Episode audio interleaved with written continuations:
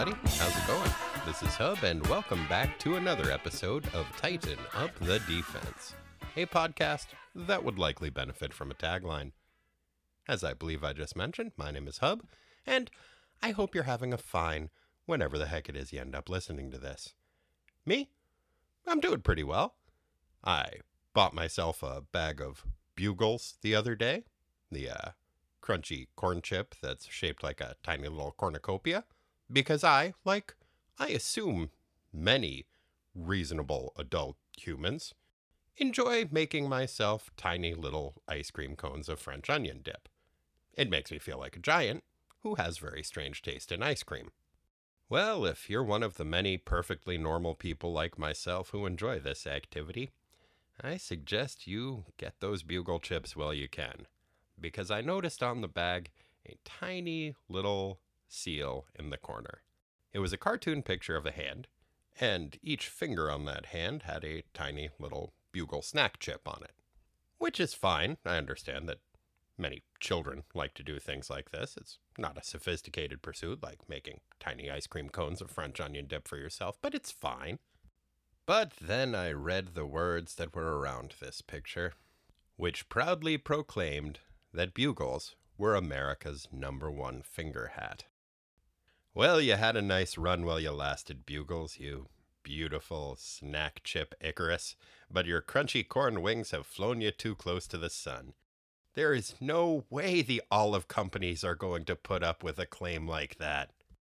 Big Olive is going to stomp you into the fucking ground, Bugles. And when you think you've had enough and you can't take any more, they're going to extend an olive branch to you. Straight up your crunchy corn ass. And then I and millions of other people are going to be left having to fill full size ice cream cones with French onion dip. You'll have that on your conscience. Anyway, we've got a comic book to talk about that makes that introduction seem normal. So, without any further ado, let's, uh, do this. Today's synopsis rhyme is submitted by Devin Tuhey. Who's the worst offender? It's probably Jack Norris, but I guess we'll know for certain once we hear the synopsis. Synopsis. Thanks, Devin. Defenders, number 35, May 1976. Bring back my body to me, to me. Written by Steve Gerber, draughted by Sal Buscema, inked by Klaus Janson, lettered by John Costanza, colored by Petra Goldberg, and edited by Marv Wolfman. Defensive lineup Doctor Strange, Valkyrie, The Incredible Hulk, Jack Norris, Nighthawk, sort of, and introducing the Red Guardian.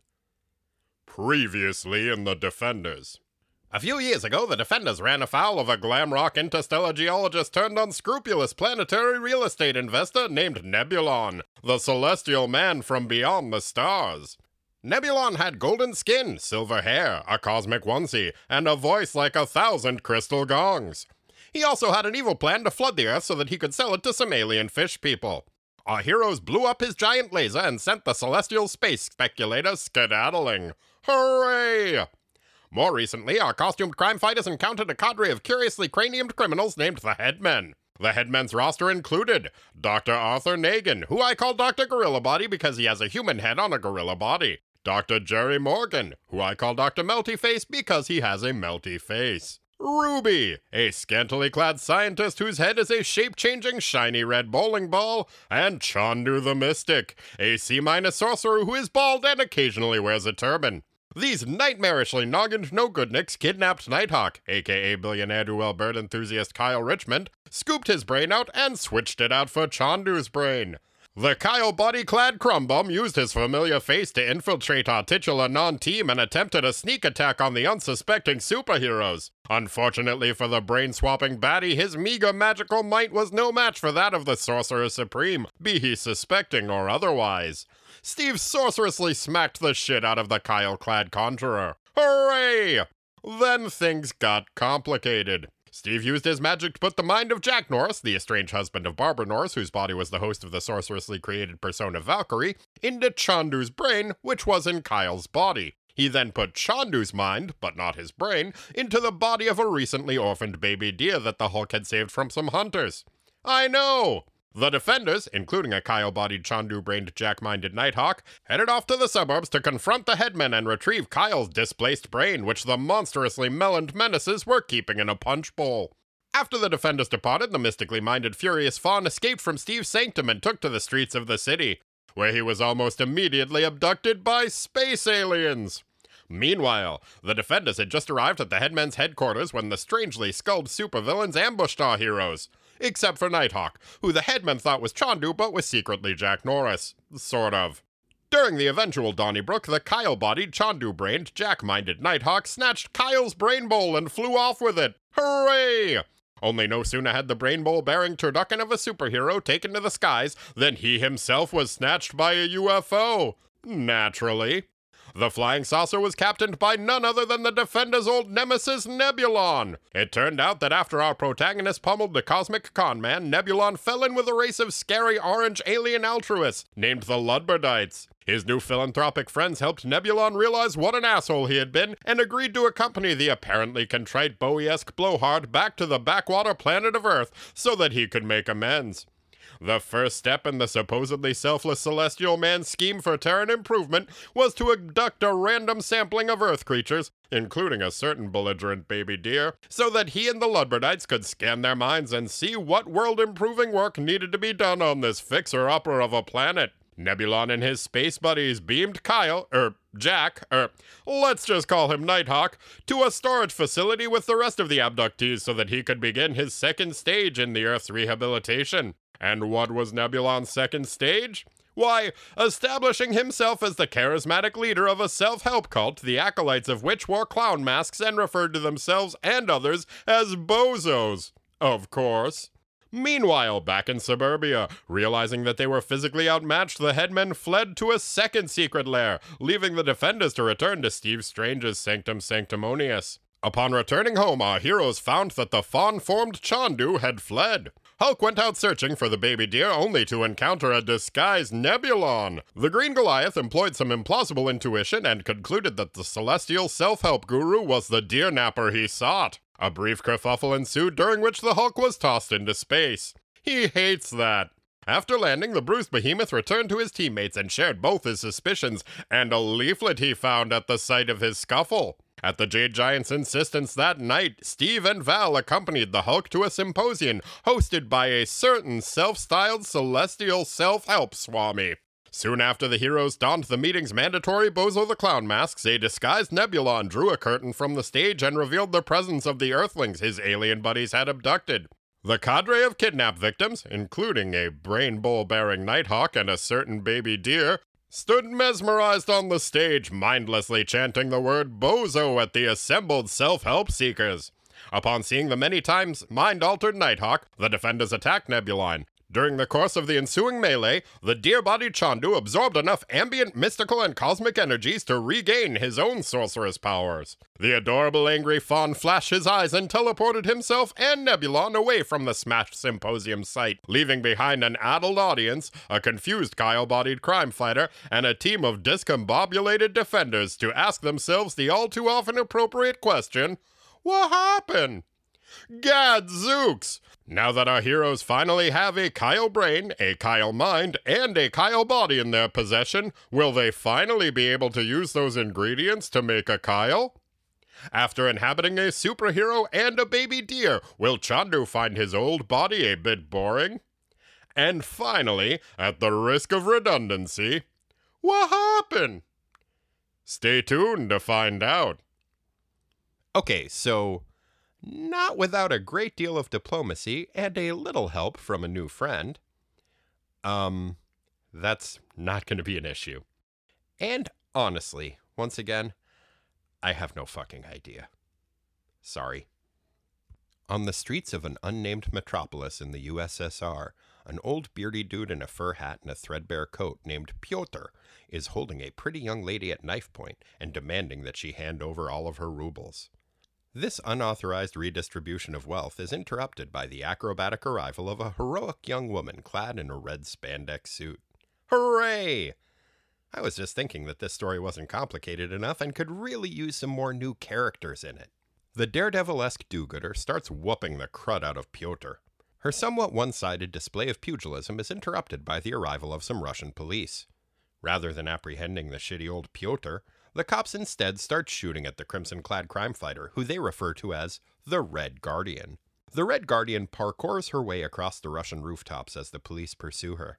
The mugging victim pleads for the officers to stop firing at her beleaguered benefactor, but to no avail. The party council has declared the Red Guardian an official enemy of the state. A few blocks away, the aforementioned Vermilion vigilante leaps through the window of her top floor apartment and takes off her cowl. It turns out that she is a pretty black haired lady named Dr. Tanya Belinsky. Not only is she a self described Soviet patriot who places country over political party, but she is also the world's most brilliant neurosurgeon. Neat! In addition to her ninja like fighting skills and her surgical prowess, the formidable physician also possesses another pertinent tool an old timey telephone, which has just started to ring. When the do gooding doctor answers the phone, it turns out that the caller is another surgeon turned superhero of some note one Dr. Stephen Strange. Steve asked Dr. Belinsky if she would be willing to fly to America to do him a favor. He'd like her to perform brain transplant surgery, if it's not too much trouble. You guys, I bet that's for Kyle. Unless. Nah, it's probably for Kyle. After successfully securing the services of the Soviet surgeon, Steve turns his attention to Jack Norris. Strange grabs Jack's body out of the Tupperware he's probably been keeping it in, and does some magic at the Nighthawk body, which includes some unnecessary levitation because, whatever else he is, Doctor Strange is a showman first and foremost. Well, maybe a pedant first and foremost, but at the very least a showman second and second most. Anyway, the upside is that after he finishes up with his mumbo jumbo, Jack's mind is back in Jack's brain, which is in Jack's body. For the sake of simplicity, I think it's safe to just call that guy Jack again from now on. Hooray! So let's do a brief recap of the situation of the other two participants in the game of three brain Monty that the headmen started. Kyle's mind is in Kyle's brain, which is in a punch bowl. Chandu's brain is in Kyle's body, but Chandu's mind is in a baby deer's brain, which is in a baby deer's body. So the only missing components are Chandu's body and the baby deer's mind. We'll get to at least one of those pretty soon. The Hulk is pretty pissed off that everyone is too busy cerebellum swapping to help him look for his missing deer. Unable to contain his frustration any longer, the emerald animal enthusiast stomps off in search of his unfortunate ungulate amigo. Val decides to go after the Hulk and try to keep him out of trouble. Jack is pretty stoked to be back in his own body, despite the fact that it only has the strength of one relatively strong man. He offers to accompany Val, and she accepts. Meanwhile, in their secret secondary science lab, the headmen are putting the finishing touches on some modifications they've made to Chandu's uninhabited body. So that's where that thing's been. The strangely skulled scientists are startled when suddenly an angry baby deer and a certain shiny skinned celestial self help guru teleport into the middle of the room. Why, I bet that angry deer is the one who has Chandu's mind in it. That must mean that the shiny dude is Tony Robbins. Okay, fine, it's Nebulon. Nebulon yells at the baby deer, which is adorable, while the confused headmen try to figure out what the fuck is going on. For once, I'm with the headmen on this. Finally, Chandu reveals his evil identity to his buddies by shooting lasers out of his deer eyeballs and burning the words, I am Chandu, into the wall. Hooray! Then Dr. Gorilla Body yells at the Chandu fawn and is like, what the fuck, dude? You were supposed to be in the Kyle body. If you're hanging out inside a deer, then who is that dude who flew off with my favorite brain bowl? Chandu responds reasonably by telling Dr. Gorilla Body to fuck off. Ruby tries to flirt with Nebulon and asks the golden skinned former space geologist if he wants to stick around while the headmen try to science Chandu's magically misplaced mind back into his brainless body. Nebulon responds reasonably by telling the headmen to fuck off. Then he teleports away. Bye, Nebulon. Hey, let's check back in on Steve. You know, I give Stephen Strange a lot of well deserved shit, but every once in a while, he does something truly heroic. This is one of those times. While his non teammates are off on their respective missions, the Sorcerer Supreme is picking a friend up at the airport during rush hour. Now that's heroism. Steve greets Dr. Tanya Belinsky as she and her government handlers arrive at the gate at JFK. From the number of diplomats present, it's pretty clear that the doctor is a pretty big deal. We see that some dude is lurking nearby in what's probably a Hudson News or something. The shadowy man is keeping a close watch on Dr. Belinsky and has some strong opinions about the Soviet government, although which direction those feelings run is a little unclear. It's pretty unsettling, especially given the state of airport security in the 1970s. That guy could have any number of guns on him, and way more than 3.4 ounces of fluid. That guy could potentially have gallons of orange juice on him, and they just let him walk right onto an airplane. What a crazy, lawless time the 1970s were. Meanwhile, the Hulk has gone to the Central Park Zoo to look for his deer buddy. He sees one fawn that is in a cage and wonders aloud to himself whether that is the deer he is looking for. Well, Hulk, the only way to tell for sure is to wait for it to shoot lasers out of its eyes and write its name on a wall. Don't you know anything about deer? Unfortunately, the Hulk doesn't get much of an opportunity to demonstrate his knowledge of animal husbandry, or lack thereof, because a couple of police officers walk up and start shooting him for no goddamn reason. What the fuck, guys? Is walking while green a capital offense in New York? Luckily, Valkyrie and Jack are soaring around nearby on Val's flying horse. The sorcerously Scandinavian superheroine decides to calm her rampaging non teammate down by leaping from a hundred feet in the air and landing on the small of the green Goliath's back. Amazingly, her plan seems to work. For a second, anyway. The Hulk is initially more confused than angry at Val's sudden appearance. The sword slinging Norse warrior takes the opportunity to speak to the cops and ask if they would mind not arbitrarily shooting bullets at her friend, because he really doesn't like that. The policemen begin to reluctantly agree, but at this point, the Hulk gets pissed off at Val for not being more pissed off at the cops, which actually seems like a pretty reasonable stance for the big green guy, all things considered. Hurt and confused, the Jade Giant leaps off to go guest star in the pages of Omega the Unknown number 2. Hooray! Meanwhile, Back at the Headman's Auxiliary headquarters, the distinctly domed Doobatters are finishing up sciencing Chandu's mind out of the baby deer body and into the Chandu body, or more accurately, what used to be the Chandu body. Because during the mentally meandering mystic's absence, Ruby, Gorilla Body, and Melty Face made a few minor adjustments. After awakening, Chandu gazes into the mirror and is surprised to find that his new and improved body comes with giant bat wings, what looks like huge chicken feet, sharp fangs, a unicorn horn, and a snake tongue. Oh, and his arms have been replaced by eight lamprey eels because why the fuck not? All things considered, I guess it's a pretty good prank. Chandu, however, is unamused. The one man menagerie attacks his teammates and insists that they give him his old body back. Ruby shoots some tendrils out of her bowling ball head and restrains the rampaging reject from a Wuzzles cartoon. She explains that his new brain is made out of the same stuff as her own marvelous melon and is, for all intents and purposes, immortal. If he wants a different body, although she can't imagine why he would, he can just fly off, use those legs that look like they should be carting Baba Yaga's house around, and pick up whatever body he sees that catches his fancy and pop his new brain into it. So, that's just what he does. Well, across town, doctors Strange and Belinsky exchange small talk as they prepare to perform their own brain surgery. Chandu flies over to a construction site, plucks a hard hat wearing hard body off the side of the building, and prepares to jam his brain into the terrified laborer's body. See, this is why we need unions. A work site of that size should have mandatory safety harnesses for the high rise riveters and some kind of anti chimera abduction netting. Somebody really ought to call OSHA about that. Fortunately, Valkyrie and Jack were hanging out on an abduction adjacent rooftop.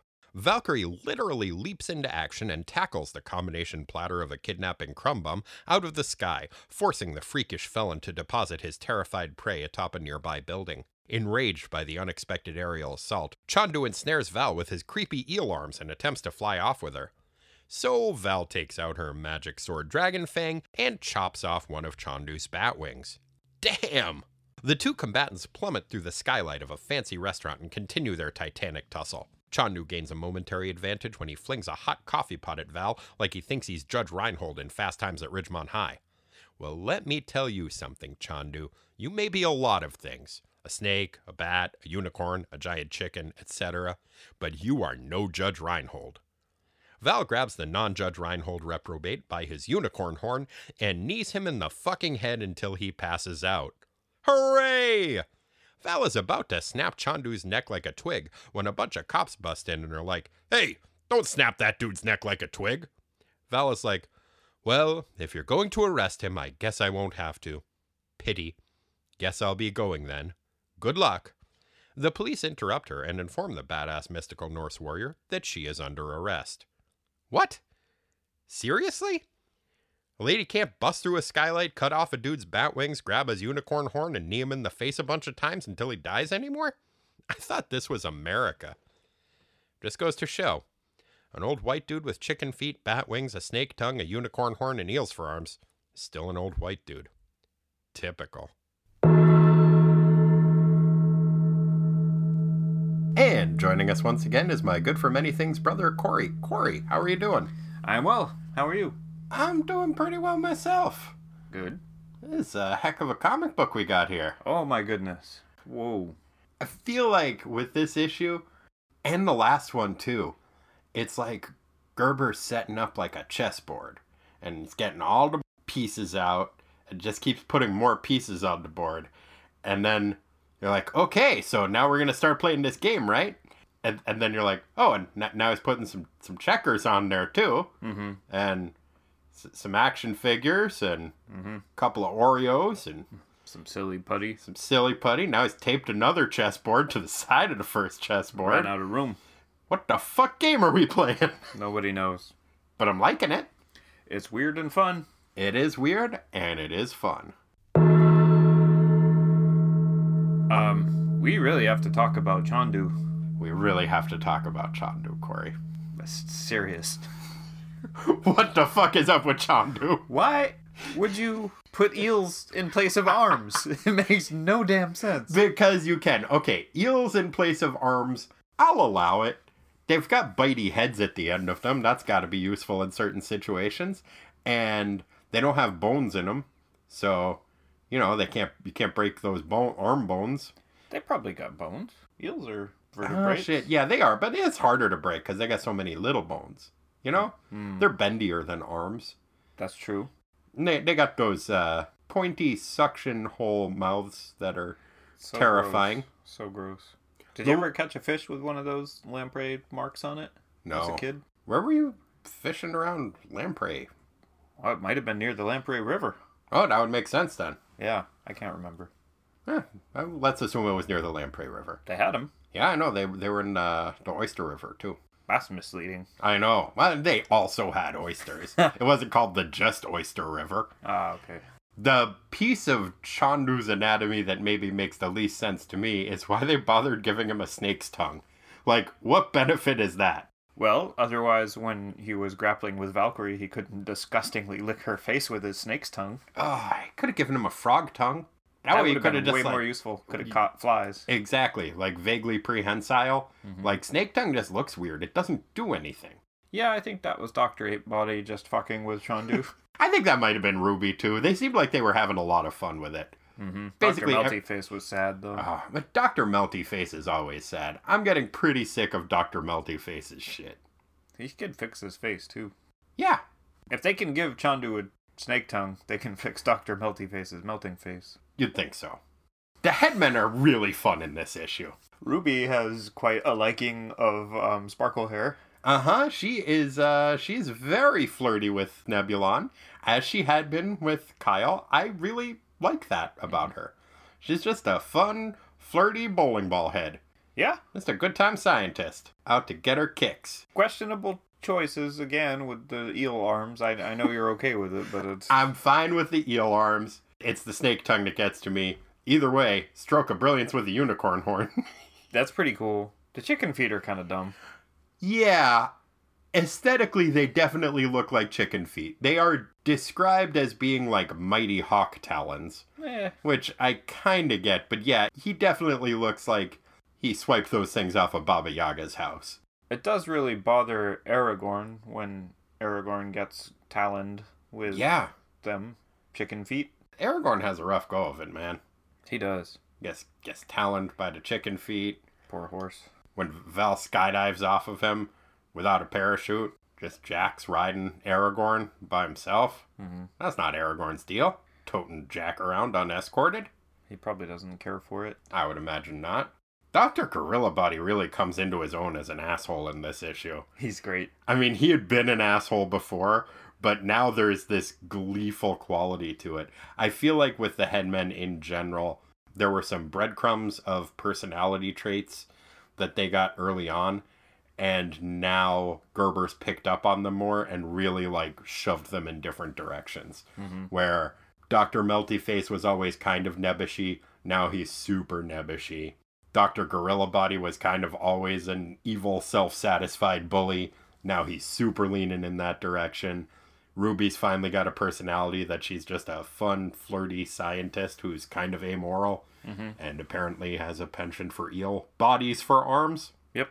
You know, and Chandu is, uh, wow. So let's go through. He's got the, we've discussed, he's got the unicorn horn, he's got chicken feet, bat wings, Red bat wings, red bat wings from a red bat, the most dangerous of all bats. Giant, giant red bat wings. Yeah. Chicken feet. Chicken feet, snake tongue, eel arms. I guess they left him with just his regular torso for the most part. Stronger though, I I would say. How?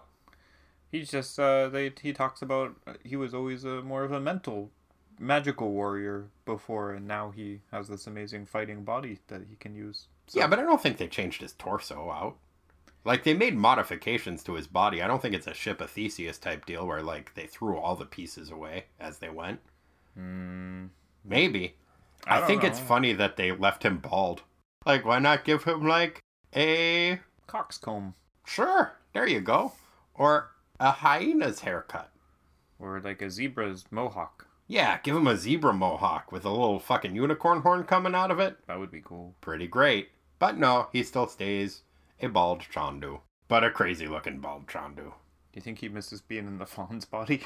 I think he does. Fawn was pretty cute. okay, so do you think the fawn is okay?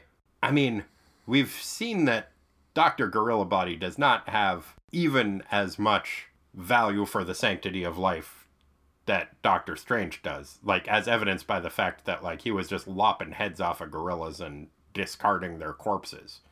That's how he ended up in the gorilla body to begin with. Yep. It's not looking good for that deer. No, I still would like to maintain that the deer's. Gosh, I'm so mixed up between what's your brain, your soul, your mind, your personality. Okay, so he's still got the brain. He's still got the body. Maybe now that they lifted Chandu's mystically transferred personality out of the deer by using electronic pattern recognition, hmm that maybe the deer's okay. I think the deer's okay. I like maybe that- his original brainwaves will reassert themselves. Yeah, I think there was just enough room for the deer to keep its deer mind in its brain, while Chandu's mind was also occupying that space. Because you know we only use ten percent of our brain. Oh, that's right. I always forget. Unless Corey. you're, Thank uh, you. you're Unless you're Deathstroke the Deathstroke. Terminator. Determined. or anybody else. Yeah. Uh, there is also a fun line where Dr. Gorilla Body, it's one of my favorite lines. He says, Opinion, Ruby. Will Chandu be amused by our handiwork? Impressed? What? And Ruby's like, Doesn't matter, Nagan. And then her and Jerry start bickering. And, uh, and Nagan says, Now, now, let's not waste time arguing. Tell me how smart I am instead. This alternate headquarters I'd prepared, for example. Wah. I love that he made, he calls it the headquarters. I love that he's like, no, no, no, everybody stop arguing and tell me how smart I am. Yep. Yeah, he's really coming into his own as uh, Yeah. king shit. He's got a real shit-eating grin too. Man, He's so proud of himself. he, is, and I guess he should be. Like, we do get a idea of how impressive brain transference surgery is in this issue, in that there's only one sur- other surgeon other than the headman in the world who is capable of performing it. Gonna go all the way to Russia for that. Uh huh. let's talk about the Red Guardian for a bit. Sure. She's dope. She is dope. Now, were you familiar with the character at all? Nope. Okay, this is the first appearance of the Tanya Belinsky Red Guardian. Mm-hmm. But the Red Guardian is basically the Russian analog of Captain America. Hmm. So there was a Golden Age Red Guardian who was pals with Captain America and the Submariner and fought in World War II on the Allied side. Then there was a Silver Age Red Guardian who was created for the Avengers comic book. And I think he was Black Widow's ex, who she thought was dead, but then wasn't dead and was a spy. And I don't know. The only real fun fact I remember about him was that he beat out Yuri Gagarin for the job. Oh. And so then Yuri Gagarin just had to be an astronaut instead. Oh, he was kind of disappointed. Sure. Yeah. But then we get this Red Guardian. This is her first appearance, and she seems pretty cool. It's weird to have a sympathetic Russian character depicted in a comic book from this era who doesn't fall into the category of being either a defector from the Soviet Union or theologically opposed to the Soviet Union.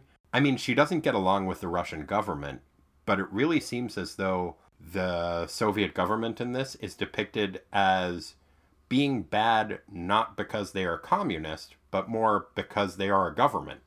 And is kind of shown in a negative light in the same way that the US government is shown in a negative light. Yeah, there was one thing that she said I found particularly interesting where she is making this distinction between love of country and love of government. Uh huh. Where she says something to the effect of, like, I, I can't think of it like the Americans do, where they say, you know, your My country, country, all- right all or good, wrong. right or wrong, yeah, good or take the good with the bad. She's like, no, I don't want to do that. I'm gonna go stop these criminals, and it sucks that my own government says I shouldn't be doing that, but Mhm. you know, fuck those guys. Yeah, but I mean, she is the Red Guardian, which is not like traditionally Russian. It's clearly Soviet. And so the country she loves is not Russia, but is the Soviet Union. So one would imagine that she is sympathetic to communism, which is kind of odd to see. This is a slightly different era, but I know when we were growing up, we got the Rocky 4 version of Russians, where they're either either in league with the government and then they're evil, or they're just the poor workers who want to cheer for Rocky and hate their government. Mm-hmm. And she doesn't appear to be either of those, and I think that's kind of cool. Yeah, really upends the whole Rocky Four binary situation that I we, know. we grew up with. Yeah. And don't get me started on the uh, the Central Americans. Oh no, they're more Clubber Langs. Thinking of Red Dawn. Oh God. I had a teacher in fourth grade who used to tell us that if Nicaragua became communist, then we were all going to be screwed because they could sneak up over the Texas border in the night when we were all asleep and and kill us all, Dang. like Red Dawn style. Mhm. And like I think even in fourth grade, I remember thinking like, Nah, man, they can't just do that shit at night. And also, Nicaragua's pretty far from the Texas border. Also, they're a very small country. I don't. That just doesn't make sense. He later got fired for throwing a desk at a kid. Wow. Yeah, Wow. yeah. Yeah, I I recall my first grade teacher. I remember her name, Clough, Mrs. Clough, Mm-hmm. saying that I almost she has like Yakov Smirnoff's voice in my head, but in communist Russia, um, you can't choose what you do. Like you were forced to work in different sorts of factories. Mm-hmm. And as a first grader, like even at that point, you know, I this American idea of like that sounded like the most horrifying thing to me. It was like, I hate first grade, and they're just gonna make me do like a repeat of that. You know, screwing toothpaste caps on toothpaste or whatever. The, Is that what you did in first grade? that was all they let us do. Oh man. No. Uh, I don't know. Just yeah, I remember that indoctrination at a very early age of just like, wow, communism sounds pretty awful. But she's the most brilliant neurosurgeon in the world. Mm-hmm. She's a badass. Mm-hmm. She's beautiful. Yep. Snappy dresser. Checks all the boxes. seems pretty great. I like this lady a lot, and I'm glad we're going to get to see a little more of her. Mm-hmm. It was weird to see Doctor Strange be deferent to her. A lady doctor, nonetheless. I know, it seems very out of character for Steve Strange. Mm-hmm. I mean, he says he doesn't do it humbly, but I think he did humbly ask for her. I love that correction. though. It was really funny. Let, let's take a look at that actually. That was very Stevie. his friend from the State Department who has helped him set up this meeting. And I present to you Comrade Dr. Tania Belinsky, world renowned neurosurgeon.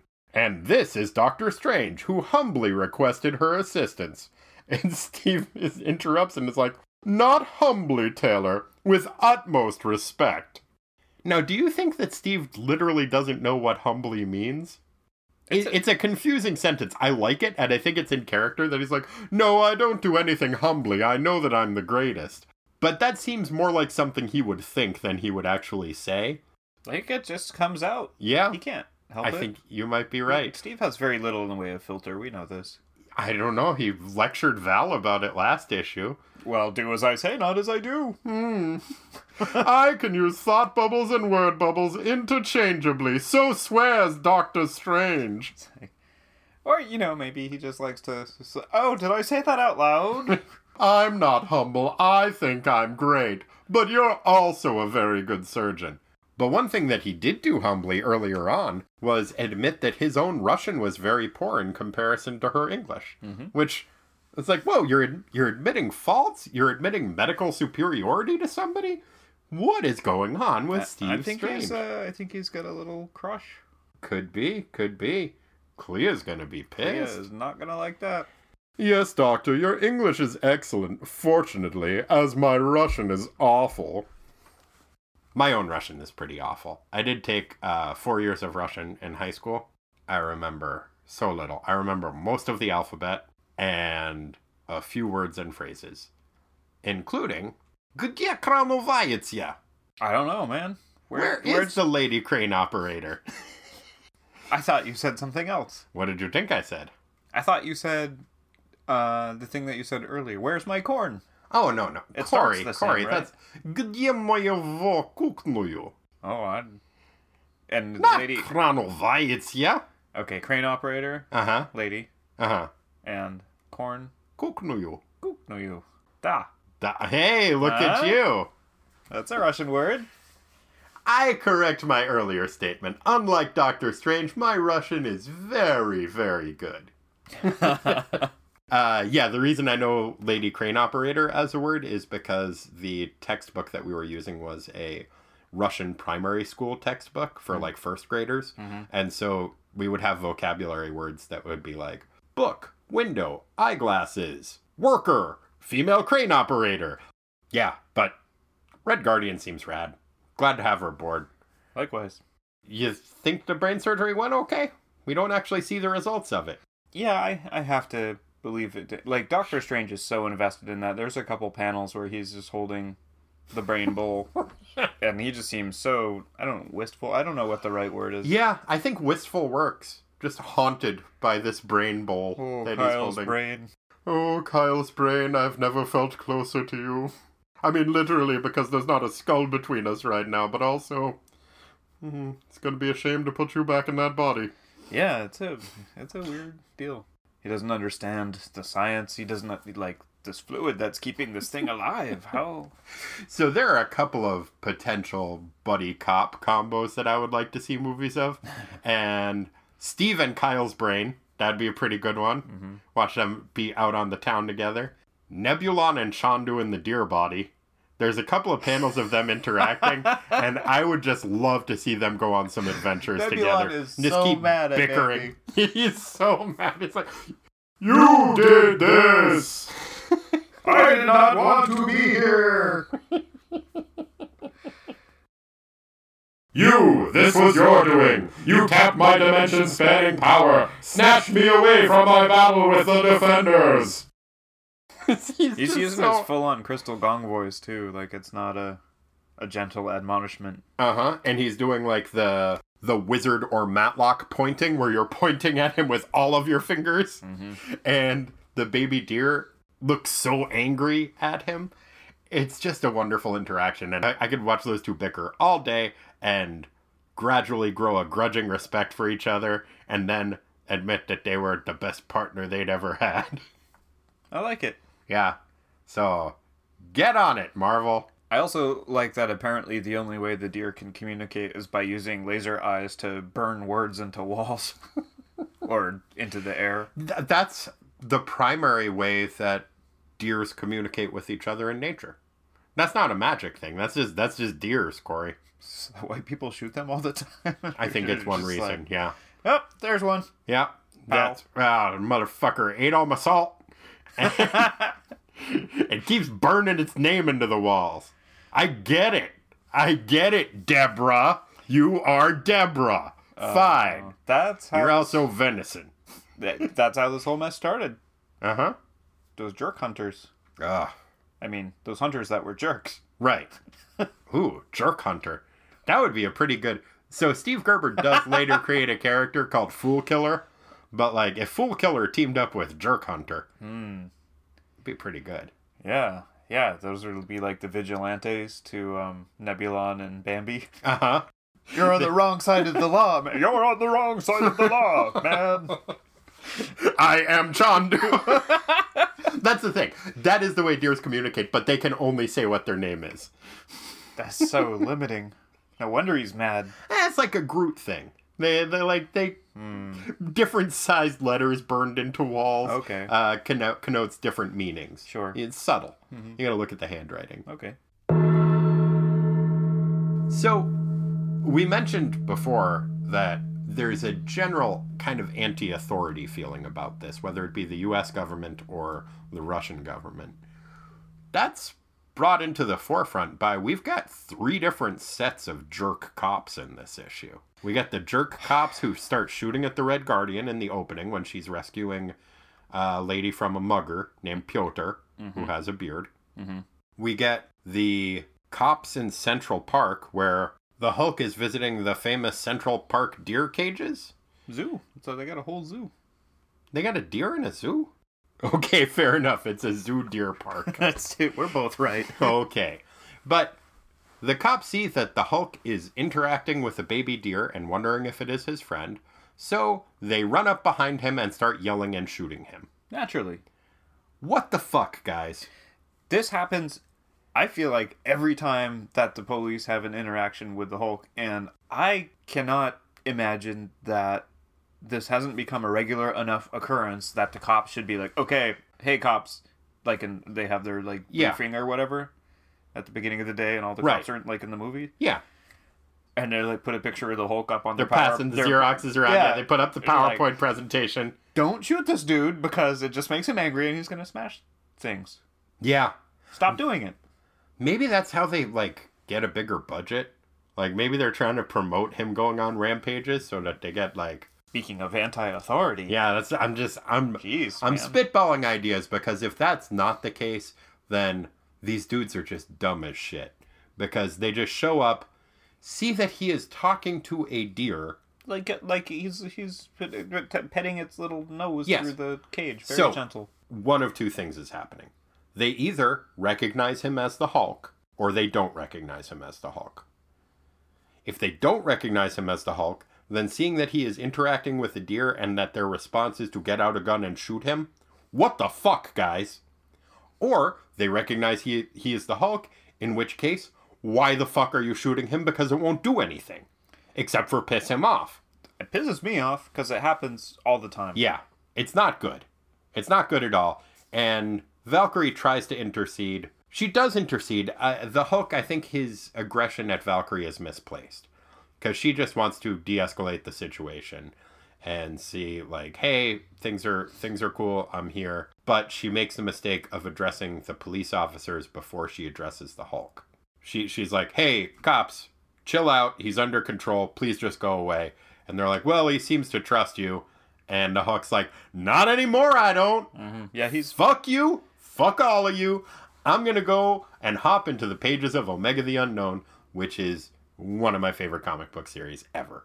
that's where he uh, hops off to. That's where he hops off to. Oh. I don't think we're going to cover it for this. It's only tangentially related, oh. but I'm certainly going to give Omega the Unknown number two another reread and see what the Hulk is up to. Yeah, he's very binary. So either a girl helps me or a girl helps blue men, and he thought that the girl helped the blue men. Yeah.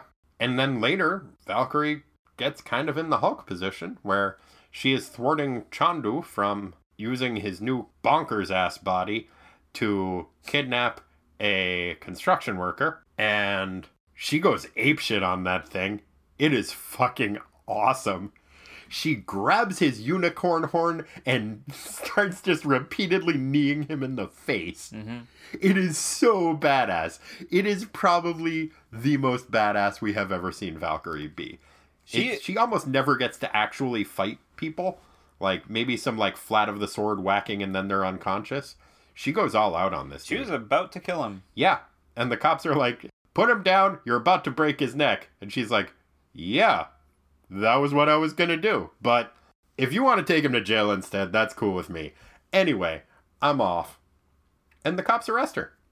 Or tell her that she's under arrest. Yeah, the cops are doing a bad job on this show. Have they just come up with the idea of arresting superheroes who just thwarted a kidnapping? Like, is that some new shit that they're on? Well, to be fair, she did destroy a very fancy restaurant, and there was lots of rich people there. I think that were is probably the deal. very disappointed. We see a lot in this issue of class privilege being in action. And I think that's part of what is happening there is like there are rich people having a fancy meal. She disrupted it. Yeah, whatever. Break that guy's neck, fucking grab his unicorn horn, whatever.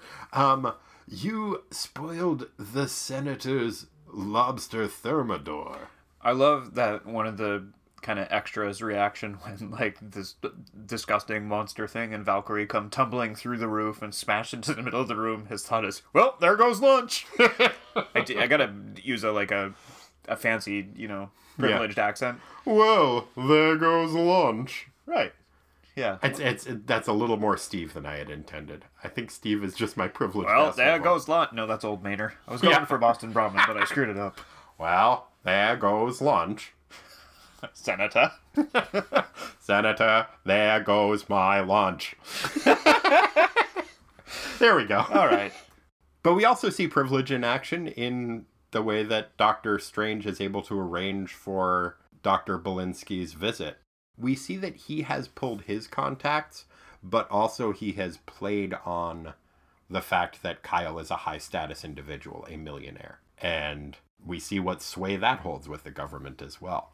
This is there's a lot of like anti-authority undertones in this issue that Very I subversive. kind of dug. Mhm.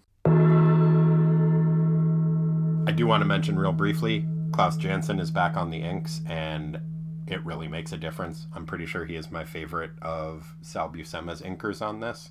I like the work that Jim Mooney does also, but when it's Klaus Janson, it lends this gravitas that works especially well with the really goofy scenes.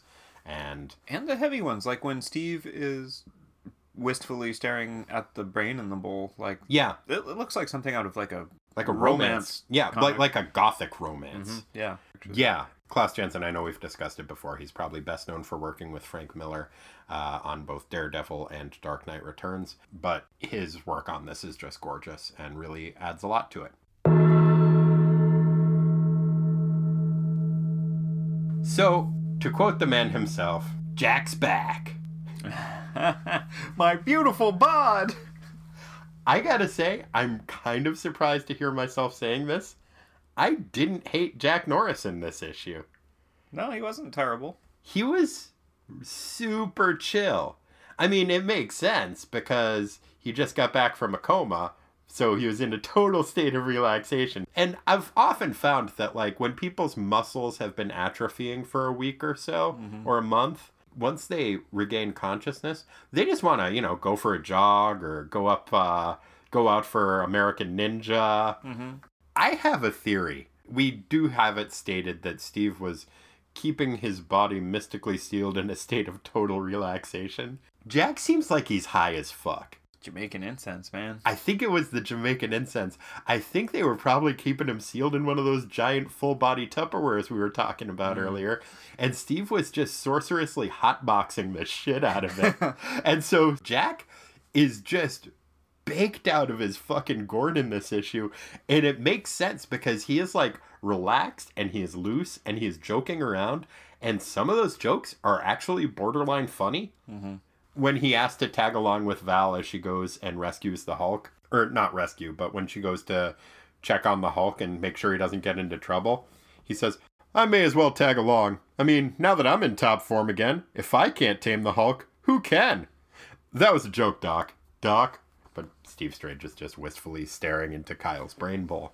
But that's a pretty decent joke. And throughout this, he, he just he's just so much less uptight and so much less of an asshole in general that I wasn't even annoyed with him that much when he put his arm around Val and then asked if she would like him to stop doing that. Like, it's still not as good as if he had asked permission beforehand, but he at least is acknowledging that she has agency in this. He keeps calling her Val instead of Barbara. He has lost that almost manic need to be in control of the situation that he seemed to have before. I kind of like baked Jack Norris. Yeah, yeah. Weed makes things better sometimes Sometimes. for some people. Some some people. Jack Norris, definitely. Yeah. On page fifteen, there is a, a shadowy spy figure. Did they explain this person to us? Did I miss it? No, I think that's a seed for something that's going to happen later. Mm. I think that is just Gerber piling more Nilla wafers and Teenage Mutant Ninja Turtle action figures onto the chessboard. I see. Okay. Uh, so we'll see how that pans out later. mm-hmm. It's somebody ostensibly affiliated with the Russian government or opposed to the Russian government who is tailing Dr. Belinsky. So, Very mysterious. indeed, indeed. I'm, I'm curious as to how that's going to pan out.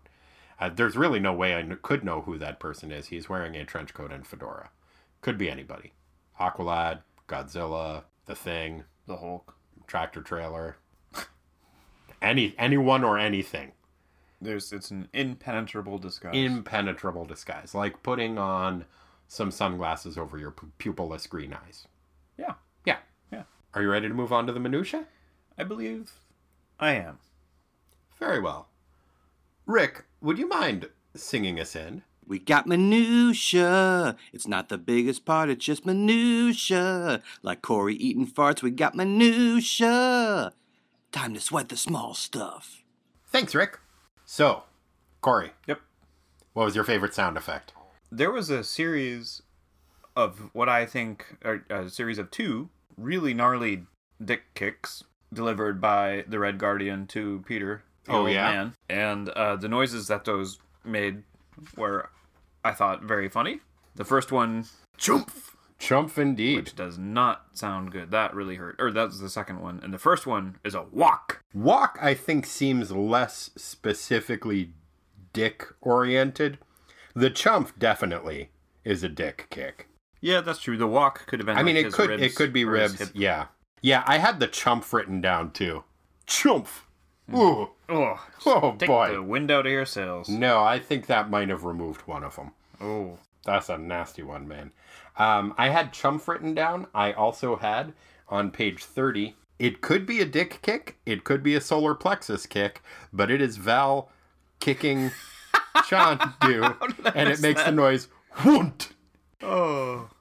Yeah. So I guess that does beg the question: What do you think they gave him for dick?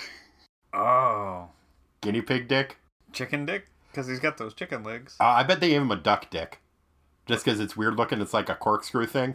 No way. Yeah, Oh. yeah. Ah. So I, I bet just to fuck with him, they gave him a duck dick. that's why Chicken legs, duck dick. snake tongue. Yep. Oh, the Chondu special? Very good, sir. Yeah, so creepy. Yeah. But uh I had want is the yeah, point. that's a good one. The other sound effect that I had written down, there's a couple that I thought the contrast was interesting. We learn that in Russia, in Soviet Russia, Ambulance makes. Oh no, how do how do you finish that one? there was a. Oh, it was a police siren noise. That's what. I was Oh no. In Soviet Russia, gun says zing zing. Well, that's true. In America, cop gun goes bam bam. Mm-hmm. I just thought that was an interesting contrast. Did I tell you about the uh, the Yakov Smirnoff joke that I made up? Like a Yakov Smirnoff style joke. It's not about him. Uh, refresh my memory. Let's see. It's been a while. In America, you go to party to do lines of cocaine. In Soviet Russia, you wait in line for Communist Party to give you Coca-Cola, which they don't because it's uh, American imperialist symbol of repression. Hmm, mm-hmm. What a country! Oh, that's a pretty good Yakov Smirnoff. Thank you. I've worked very, very hard on it for literally no reason whatsoever. Hmm. Corey, hmm. sartorially speaking, which instances of fashion did you find worthy of note? Oh, Dr. Belinsky.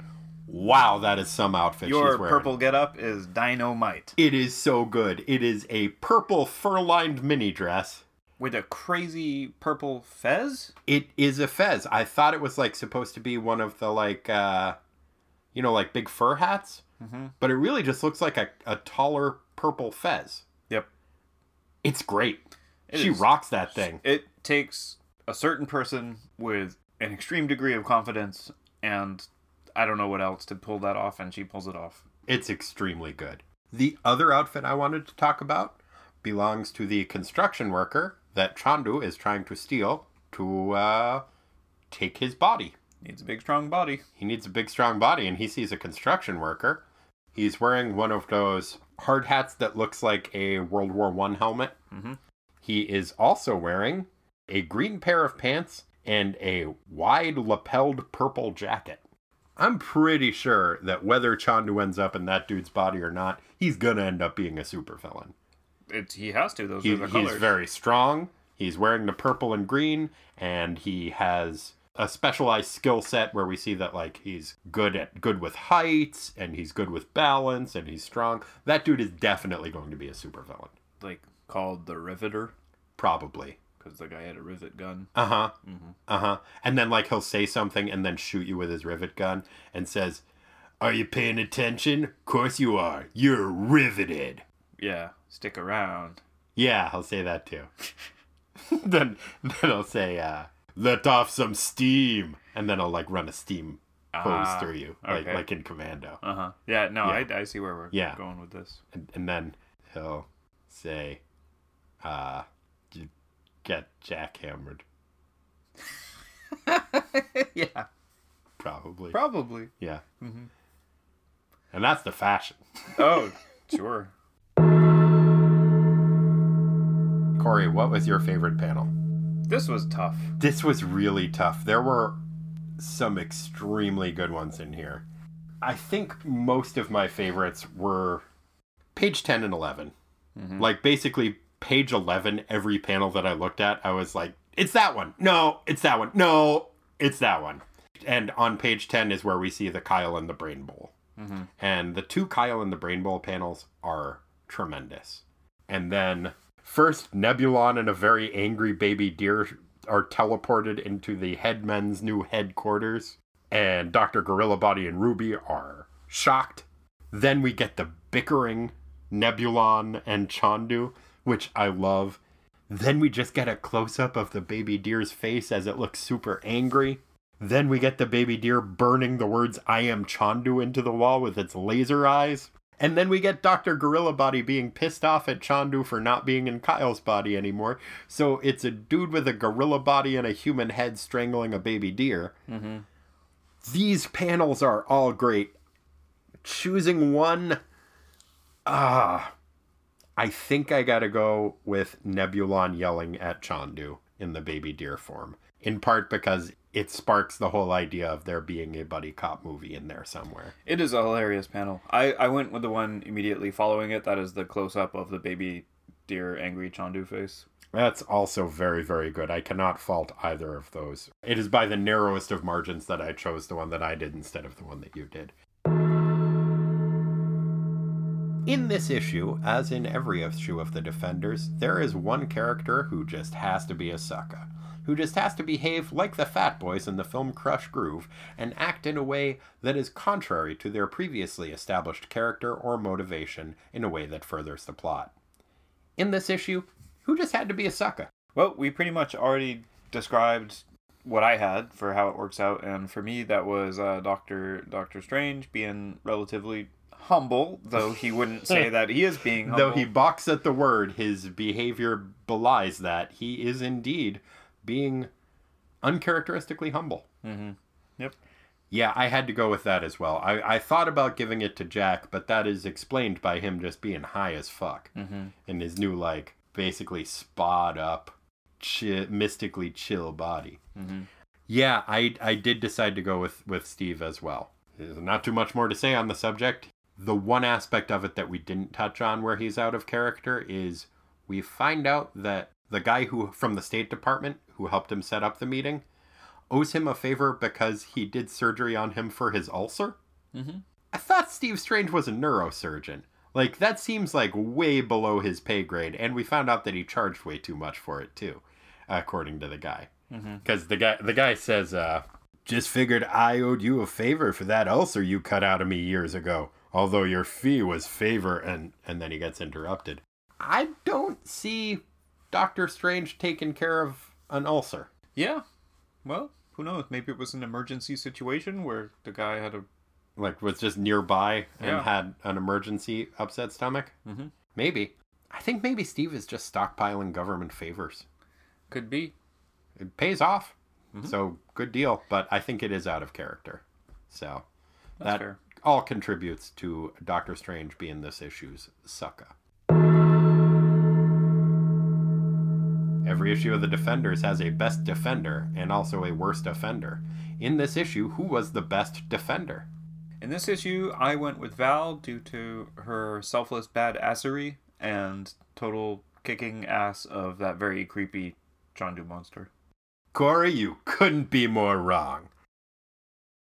Yeah, you could. I just keep agreeing with you on this. It seems out of character of me. I know. Maybe I'm this issue sucker. Yeah, I had Val also. Hmm. Uh, my backup was the Red Guardian because she seems dope as fuck. Yep. But we don't actually see that the brain surgery was a success, although we can assume that it probably was. But yeah, Val jumping off of Aragorn onto the Hulk's back Mm-hmm. from like several stories up. Very risky. Uh huh. And brave. then her just tackling Chondu out of the sky and just beating the shit out of him. Chopping one of his wings off. Chopping one of his wings off. I know I already mentioned it, but grabbing his unicorn horn and using it to pull him forward and kick him in the head with her knee. Mm-hmm. I guess knee him in the head. Mm-hmm. And that want inspiring dick kick. Oof. She is one tough lady. Yep. And she is rad. Yeah, she is easily the best defender in this issue.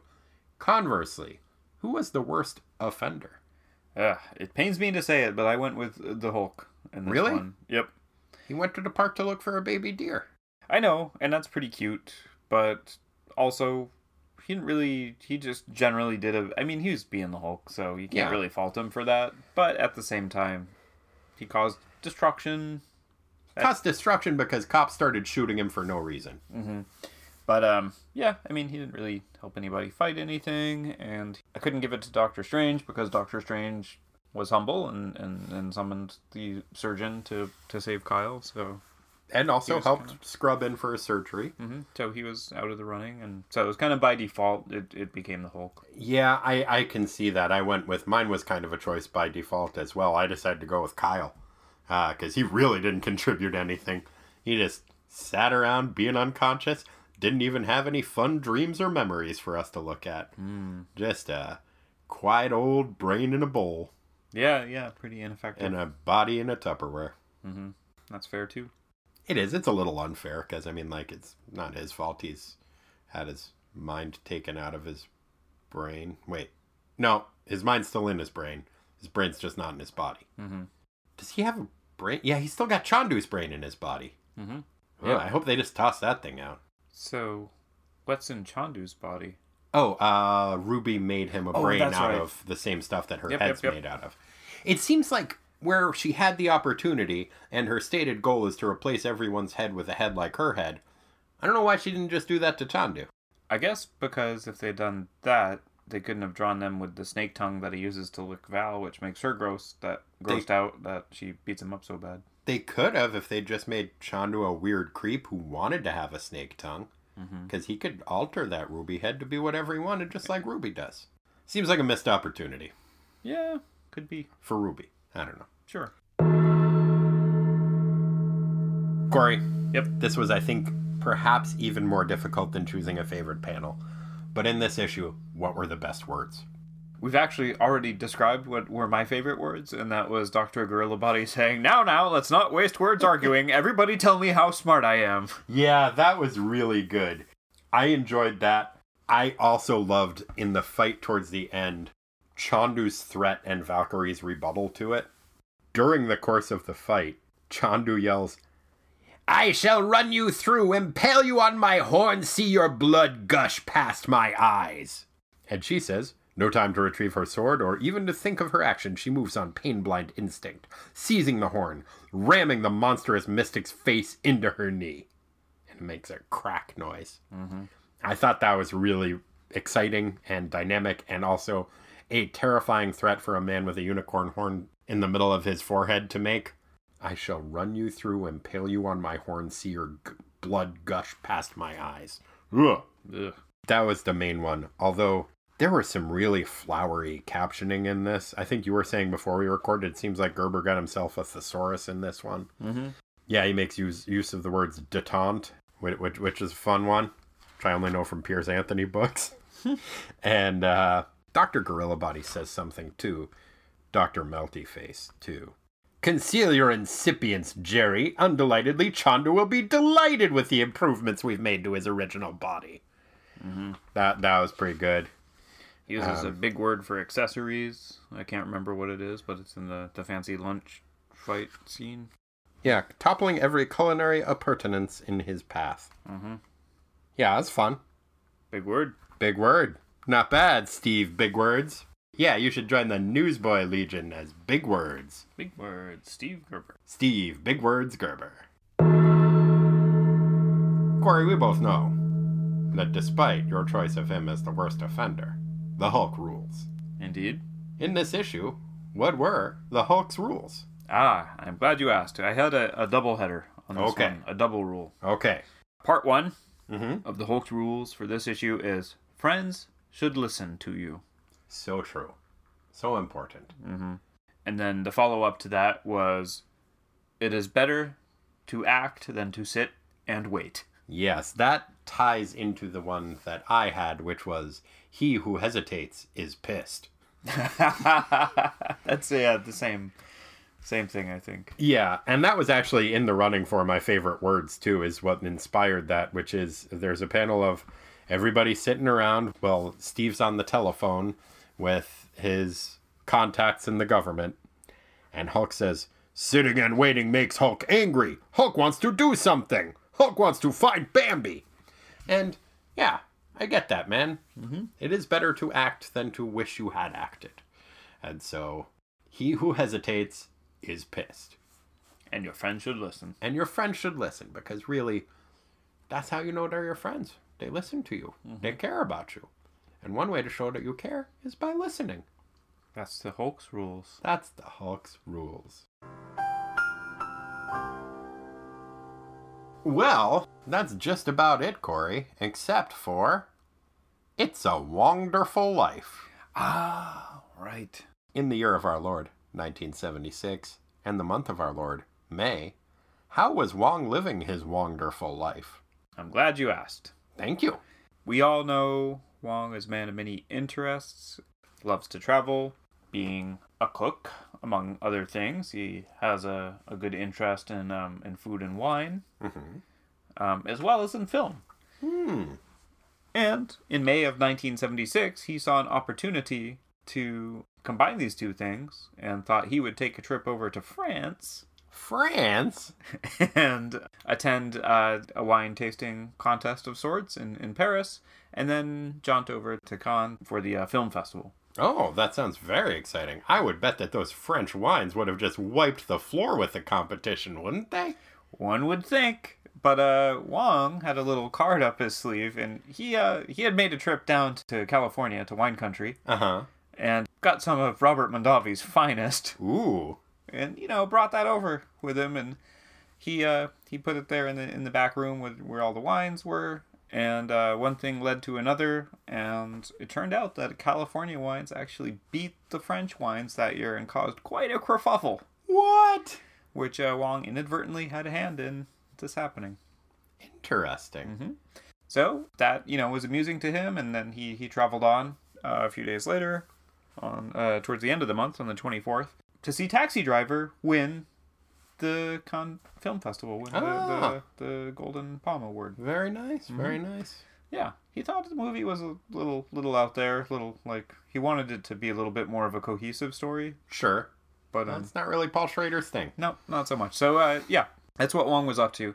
And then after that, he was pretty amped up because this, you know, relatively exciting movie, and he was trying to get some some rest because he had to get up early to, Uh-huh. to take a flight home at the at the end of the month on the thirty first.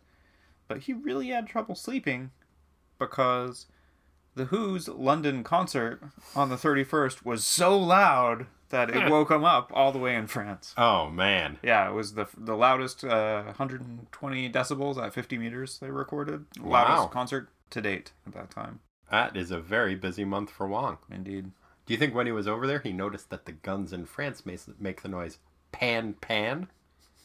I'm sure he would have. He probably did. Not zing. Nope, not zing, like in Soviet Russia. The gun zings you. Gun zings you. Whereas in America, you zing gun because you're like, stupid gun, you're an idiot. Zing. Zing.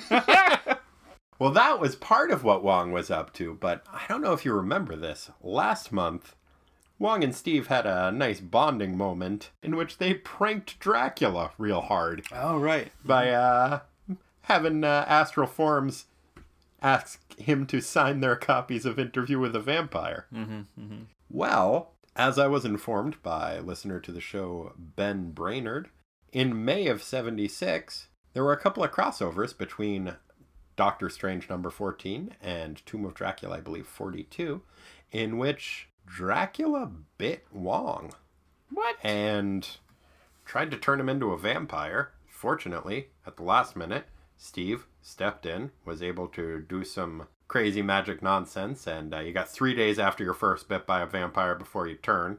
And uh, Steve was able to thwart that in a way and was able to keep both himself and Wong from turning into a vampire. But afterwards, he felt bad about how endangered Wong was. And so Wong had mentioned a couple of months ago that he, he liked the TV show Happy Days. Mhm. It's a fun show. Henry Winkler's a very charismatic actor. And so, you know how sometimes you'll mention, like, hey, I like owls. I think they're pretty cool. And then you end up with like 50 owl bric-a-bracs from all your family members for Right. the next year for mm-hmm. Christmas. Mm-hmm. Well, in his attempt to be solicitous as to Wong's well being, Steve may have gone a little bit overboard because he bought Wong the single for Fonz as recorded by the Heyettes, which was a top 100 hit featuring samples of Henry Winkler's voice that had just Oh. come out in May of 76. Wow. He also bought him the new Fonz arcade video game, which was a modification of Motocross and was the first uh, arcade game that had the feedback things where the handlebars would shake if you made an Oh. impact. Yeah. And Wong was like, "That you know, I do like Happy Days. That is very, very sweet uh, of of you, Steve. It's it's a little bit much. This isn't actually a very good song. It is actually a pretty good video game. Where Fonz riding a motorcycle around, Mm. but it was a little bit much. And then Steve was like, "And now I thought we could watch Happy Days." And Wong was like, "That is very sweet, Steve, but you know what? No." Let's watch the last episode of Dr. Marcus Welby, MD Mm. because he knew that Steve was a big fan of that and it reminded him of his medical days and they had a nice bonding moment. They watched some TV together. And then Wong did go and uh, play the Fonz video game while he listened to Fonz. Wow. And that is what Wong was up to, living his wonderful life in May of 1976. Eventful. Eventful indeed. Thank you so much for listening to us, listener. I mean, I guess that's what listeners do. they listen, and that's what friends do, as the Hulk learned. So, listeners, thanks for being our friends. Yeah. Yeah.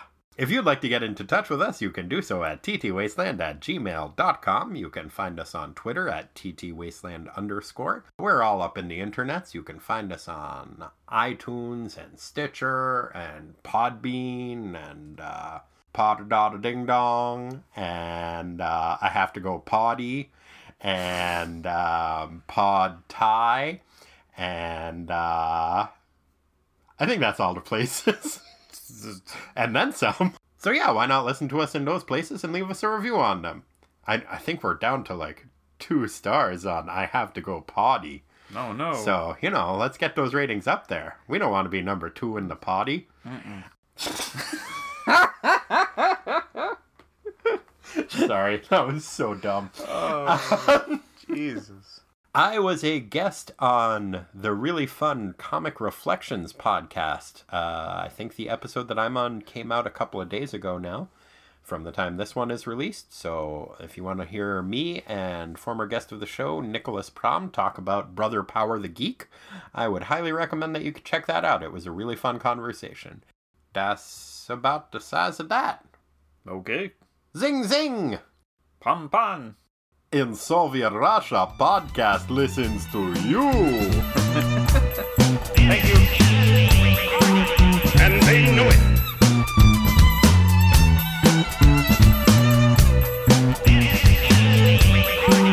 And they know it.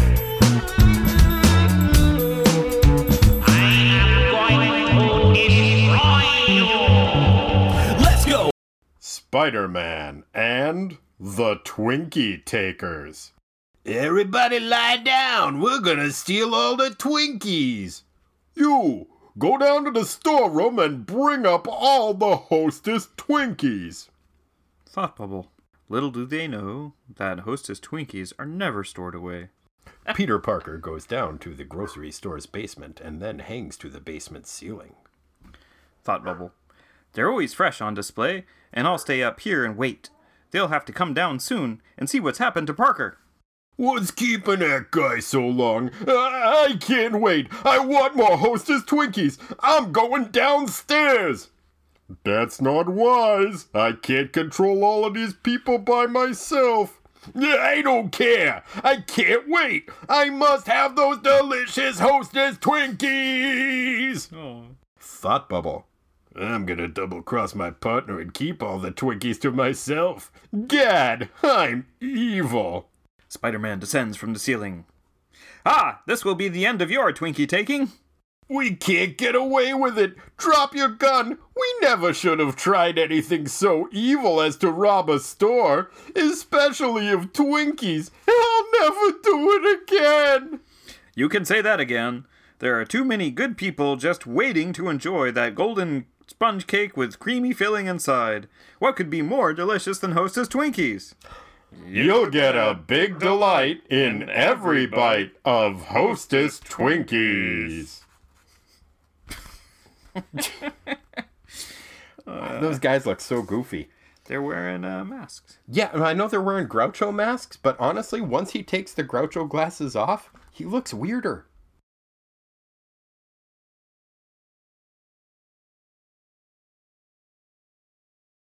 Yeah, and a face that's uh kind of too small for his face. You know what I mean? It's very ugly. Yeah, it's not good. I don't like them. No, well, they're trying to steal Twinkies. It's so evil. Probably that evil distorted their faces. Probably. Yeah, evil's not a good look.